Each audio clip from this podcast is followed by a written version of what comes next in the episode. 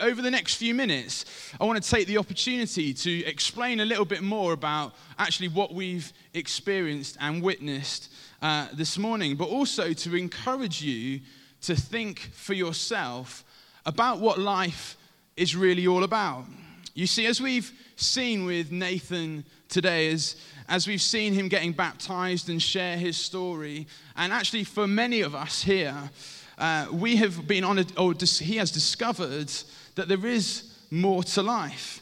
Nathan's own story is that when he began to ask questions, as he began to explore uh, and investigate, as he was presented with the person of Jesus Christ that we read in the Bible, as he began to do that, he began to discover that there really is more to life than this. That Jesus' invitation was an invitation that would have eternal significance.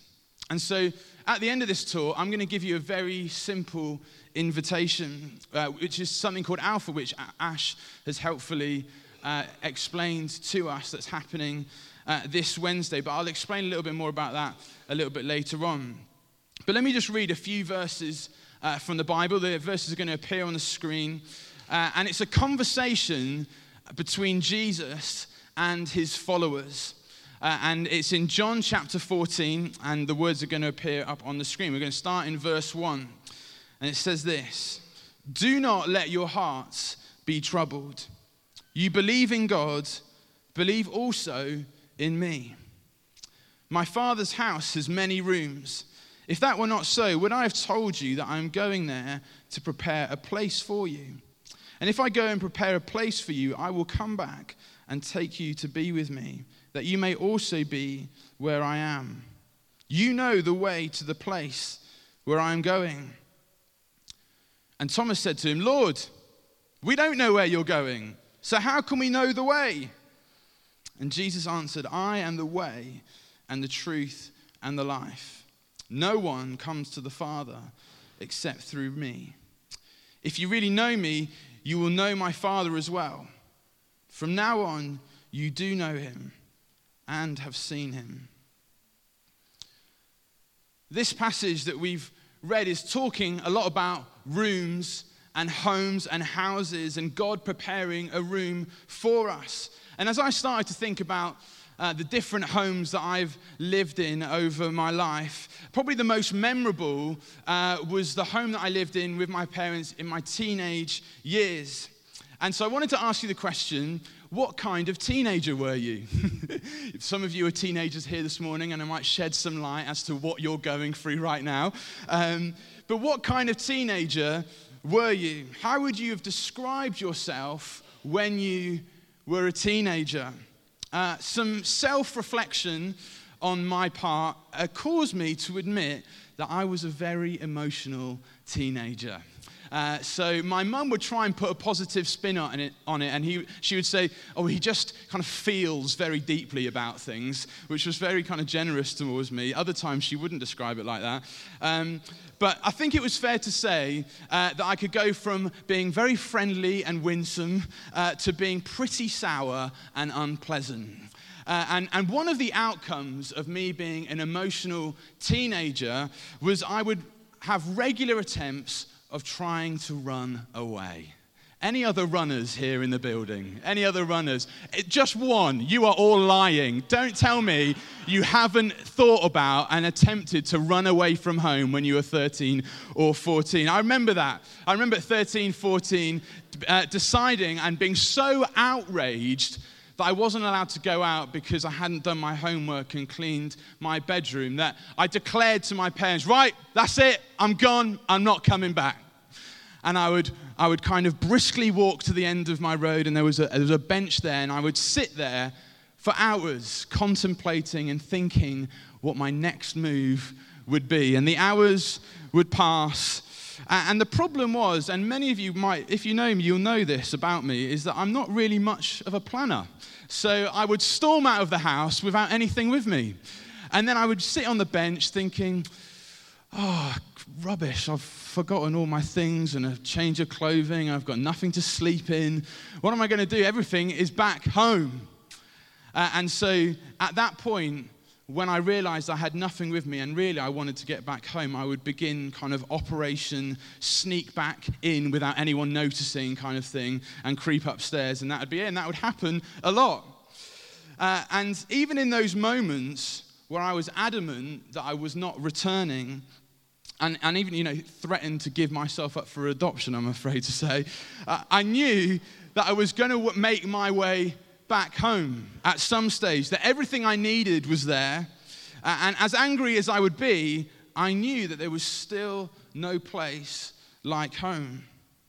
And we can run, we can get lost, we can think what's best for us. But deep down, there is a sense and a desire in each one of us I want to get back home.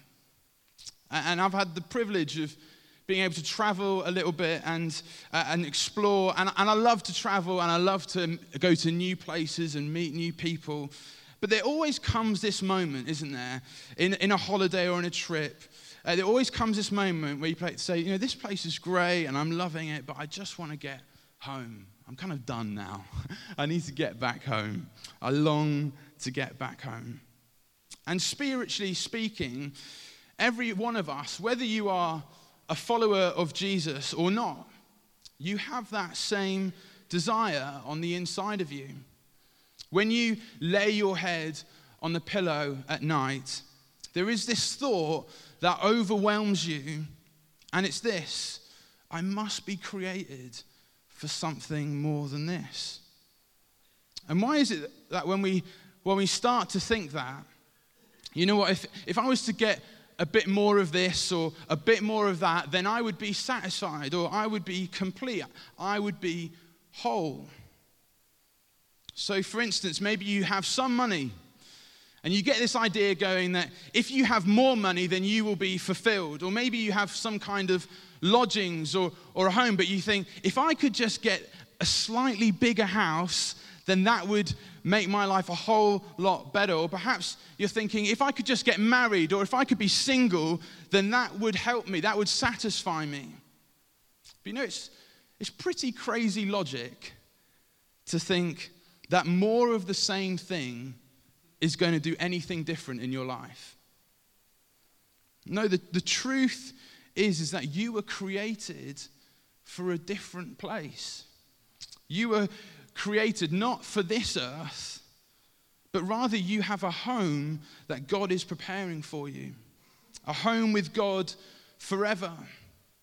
And until we come to terms with that truth, you're always going to find yourself running away, getting lost. But you will always have that sense on the inside that I don't belong here, that there has to be something more than this. I belong back home. Just look at what C.S. Lewis said and how he puts it. He says this If I find in myself desires which nothing in this world can satisfy, the only logical explanation is that I was made for another world. You see, we weren't made for this world. We were made for a home with God. And the Bible calls that heaven or eternity. And this is where Jesus, in these verses that we've read, is going to zoom in on.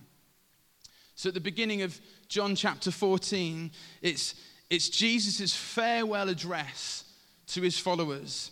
He is a matter of hours away from dying on a cross, the most excruciating death imaginable.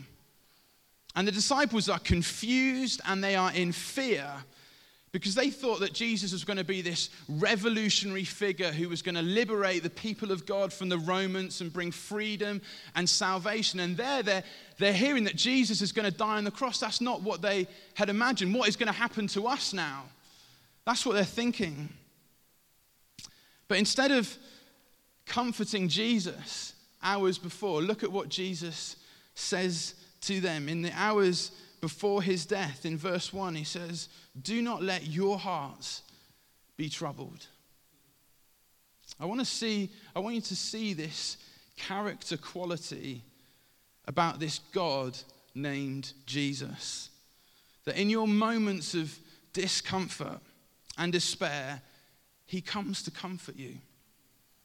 Here in this moment where Jesus should be the one that is chaotic and gripped with fear, he takes the focus off himself and puts it on you. He is the God that comforts. With whatever you're going through, whatever situation you find yourself in, Jesus comes and he comforts you. But let's read on. He says in verse 2 My father's house has many rooms. And if that were not so, would I have told you that I'm going there to prepare a place for you? And if I go and prepare a place for you, I will come back and take you to be with me, that you also may be where I am. Notice here that Jesus is, is talking uh, not about a home here on earth, but a heavenly home. The home that you were designed for, the home that you long for, the home that is calling your name. And although you can be running away from it, although you might feel lost, he's saying, Come back home. And this home, this, this place that God is preparing for us, is a physical, real place. You see, heaven to Jesus is not a state of mind or a, a philosophy. It isn't a, fictional space with clouds made out of marshmallows, although that would be good. Uh, no, for Jesus, this heavenly home that he is speaking about is a real place. In fact, he says, In this home, there are many rooms in which you and I can abide and live in with the everlasting God. That you will walk in real relationship with the creator of the universe. And he says it's a permanent place. Heaven is a prepared place for a prepared people. And Jesus is speaking to the disciples and he's saying, uh, he says, Don't let your hearts be troubled. Don't worry. Don't live in fear. Don't be anxious. You don't have to walk in trouble because I've got a great promise. And it's not a temporary promise, it's an eternal promise. It's a promise that lasts forever. And it's that He's building a home for you. He's preparing a home for you where there will be no more pain, there will be no more suffering. There will be no more suffering and pain and no more tears or brokenness. But in this home that God is preparing, we will have peace with God and we will be made whole. And so Jesus continues in his teaching and he says this in verse 4 You know the way to the place where I'm going. You know the way. And I love Thomas. I, I, love Thomas. He's such a great character, such a great person. He fills me with hope because what does Thomas say? He says, Lord, we don't know where you're going. So how can we know the way? And in some way, Thomas represents you and I. You know, Jesus makes this great statement. He says, You know the way. You know where I am going. And Thomas is like, Actually, we don't, Jesus. We don't know the way. Uh, you always talk about these things, but we don't really understand what you're on about. How can we know? Because every question we ask you, you come back to us with another question, uh, and you're always speaking in stories and riddles and parables. Jesus, we don't know what you're talking about. And Thomas is in the story, he's in the text on purpose because the Bible doesn't skip over humanity. He doesn't skip over our questions. And if you or I were to write the Bible, we probably wouldn't include Thomas because it doesn't really make to be a good part of the story when you're trying to convince people of the truth. You know, who wants the guy who's always rebuttaling the savior of the world? But Thomas represents you and I. And what it says to you and I is that God works with people who have doubts. God works with people who have questions. God works with people who, who don't know what's going to happen next. God works with people who are gripped by sin. God works with people who don't know the way to go, who don't know the way back home. And Jesus doesn't skip or bypass or mock Thomas, but rather he speaks directly to him and he says this I am the way. I am the truth, and I am the life. If you, no one comes to the Father except through me. If you really know me, you will know my Father as well. From now on, you do know him and have seen him. Jesus is making the most audacious, incredibly bold statement about himself in this moment. And he says to Thomas, Thomas, you do know the way. You do know the truth. You do know the answer. And the answer is standing right in front of you. He says, Thomas, I am the way. What did Jesus mean by I am the way? Jesus was saying, I am the way back to God. I am the way back home. Your heart is longing to get home. Your, your desire, you desire relationship with God. You, you know that there is something more to life than this. And Jesus is saying, I am the way. And you might be thinking, well, why does there need to be a way? Why does there need to be a way back to God? I'm quite content with how my life is going.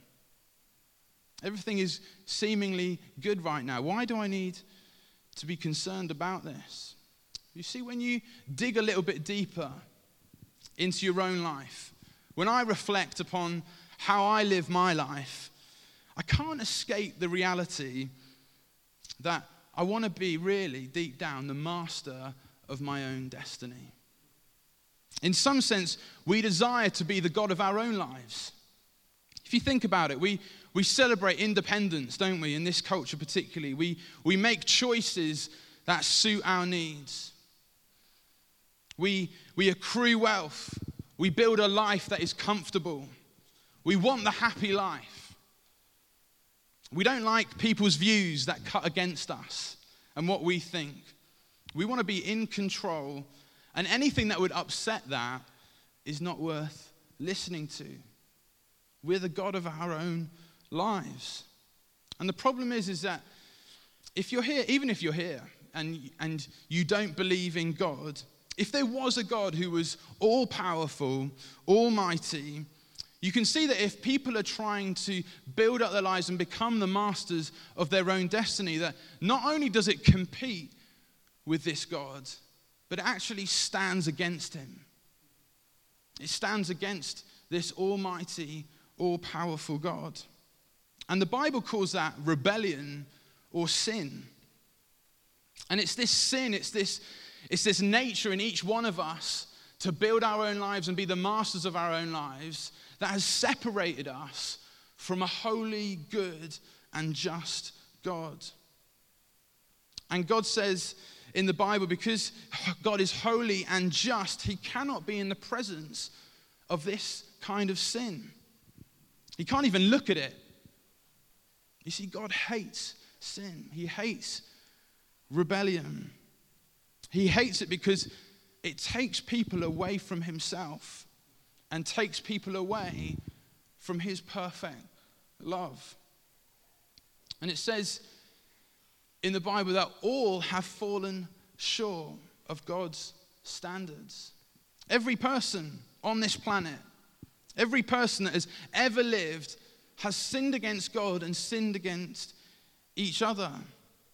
And that because God is perfectly just, because He is a perfect judge, the wages or, or the result of that sin is death. It's a life without hope, a life without love, a life without God. Everything that you've heard about this morning about God loving us, when we turn our back away from Him, we don't get that. It's a life without hope. We've all fallen short. And I'm not excused from it, and neither are you. We've all fallen short, and it's serious, and it actually breaks God's heart. He's a loving father. And for me, I came to realize in my later teenage years that, that I was seriously lost. I'd made myself the center of my own life. And whatever I wanted to do, no one was going to stop me. Uh, but in between moments of, of feeling free and experiencing what the world had to offer, I remember uh, there would be times where I'd realize that I was so lost and far away from God, lost in my own thoughts, and I didn't know the way back. I remember sitting in a room a little bit like this. I'd gone traveling for a year to find myself. And uh, I remember sitting in a room a little bit like this. A friend had invited me to church, hadn't been to church for a while. And I sat there and I thought, I mean, this is not going to help me. This, what am I doing here? Sitting at the back, and uh, the preacher standing here basically started to preach about a very similar thing that, that people were looking for fulfillment and satisfaction in the wrong things. And it was like he was speaking directly to me. I was sitting there and I was nailed to the floor. And I, I was weeping. I mean, Tyler, I was an emotional teenager, right? So I was crying. It was snotty. Uh, and I realized that I'd been trying to define my own life. And God said, You're not going to find fulfillment if you continue to do that. And his call was to turn back home, to turn back to God. And the thing that clinched it for me was that previously I think I tried to work it all out myself. I tried to carve out my own way. But here I was presented with a God uh, who, rather than leaving us to our own devices, God in human form stepped in into this great divide, this great separation between man and God. It was Jesus that had stepped in. I don't think I'd heard that. I think people had told me that, but it hadn't registered that this God would be willing to step in and bridge that gap between me and my own sinful ways and a holy God. Jesus had placed himself in the position of punishment for my sin, for my rebellion, when he died on the cross. And it was this death, the death of the Son of God, that had provided me with a way back. You see, we can run away, can't we, for all sorts of reasons. I ran away because I was looking for satisfaction and fulfillment and didn't believe that God could provide that for me.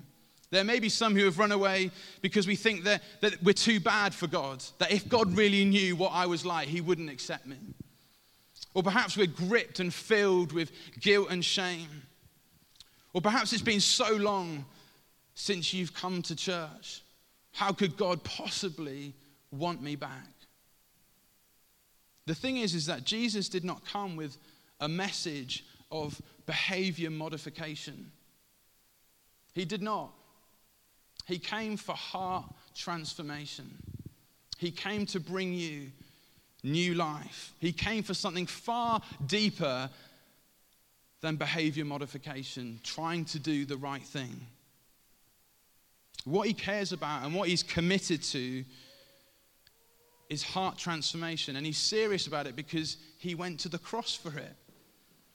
Taking on sin and shame so that we wouldn't receive punishment, but in its place, a new life with God. And so he says to Thomas, if you want to know the way, if you want to know the way to this eternal home, it's me. But he doesn't just stop there. He says to Thomas, I am the truth. And Jesus is saying, I am the truth. I am the visual representation of who God is. In fact, I am the exact imprint of God. I am God. And if you want to see God, if you want to know Him, if you want to know what He's like, what His character is like, then look at Jesus.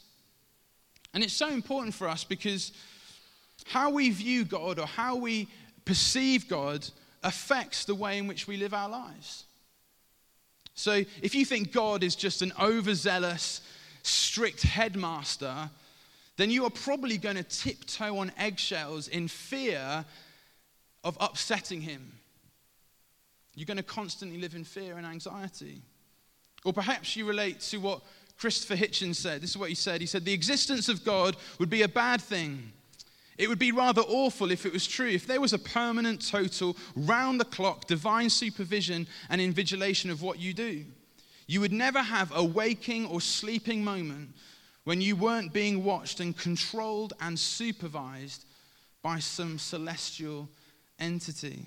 And that might be close to how many of us imagine God to be a lonely, irritable, bearded man sitting on a cloud with lightning bolts in hand, ready to strike people down whenever we annoy him. He's busy being in charge, all power, but not a lot of patience. A little bit like a speed camera.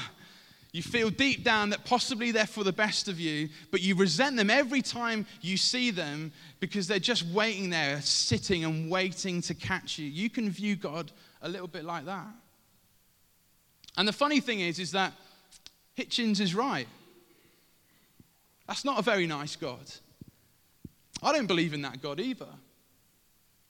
The thing is that the God that Jesus Christ reveals is something altogether different. An altogether different kind of God. So there's a story in the Bible in which a woman is caught in the act of adultery. Caught in the act and she's pulled, she's torn away by the religious leaders and presented to Jesus. And the, the right punishment in that culture would, would have been for her to be stoned to death. And the religious leaders, they're, they're expecting Jesus to bring down this kind of punishment to her. But what does Jesus say?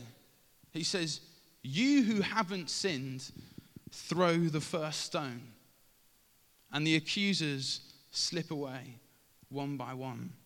Or the tax collector Zacchaeus, who had been squirreling away money from other people for his own ends. And rather than giving him a dressing down, Jesus invites himself round for dinner. This Jesus came to reveal a truth, the truth about God, in an altogether different way. And he, and he says, If you know the truth, if you know me, the truth, then the truth will set you free.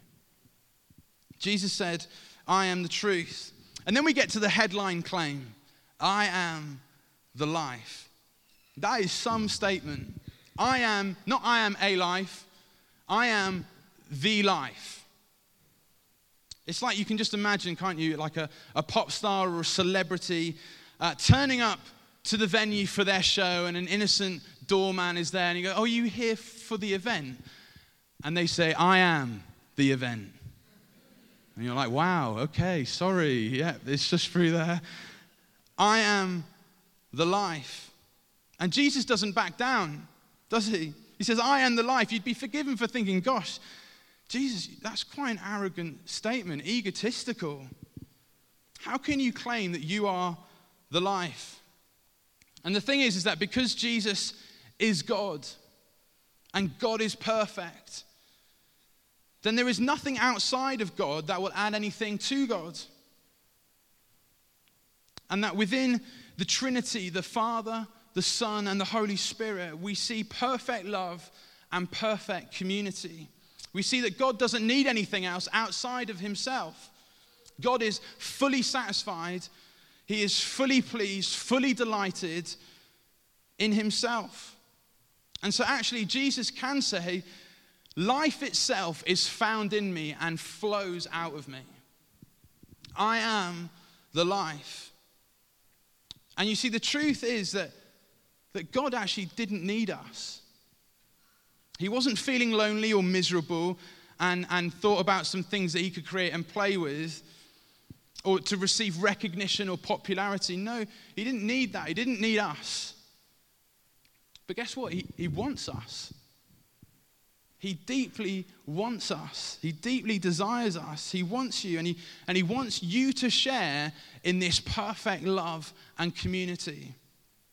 He wants you to find life in all its fullness, a life with Him, a home with Him forever. Remember what Jesus said I am preparing a place for you, a real home, a perfect home. And Thomas came to Jesus and said, I don't know the way to that.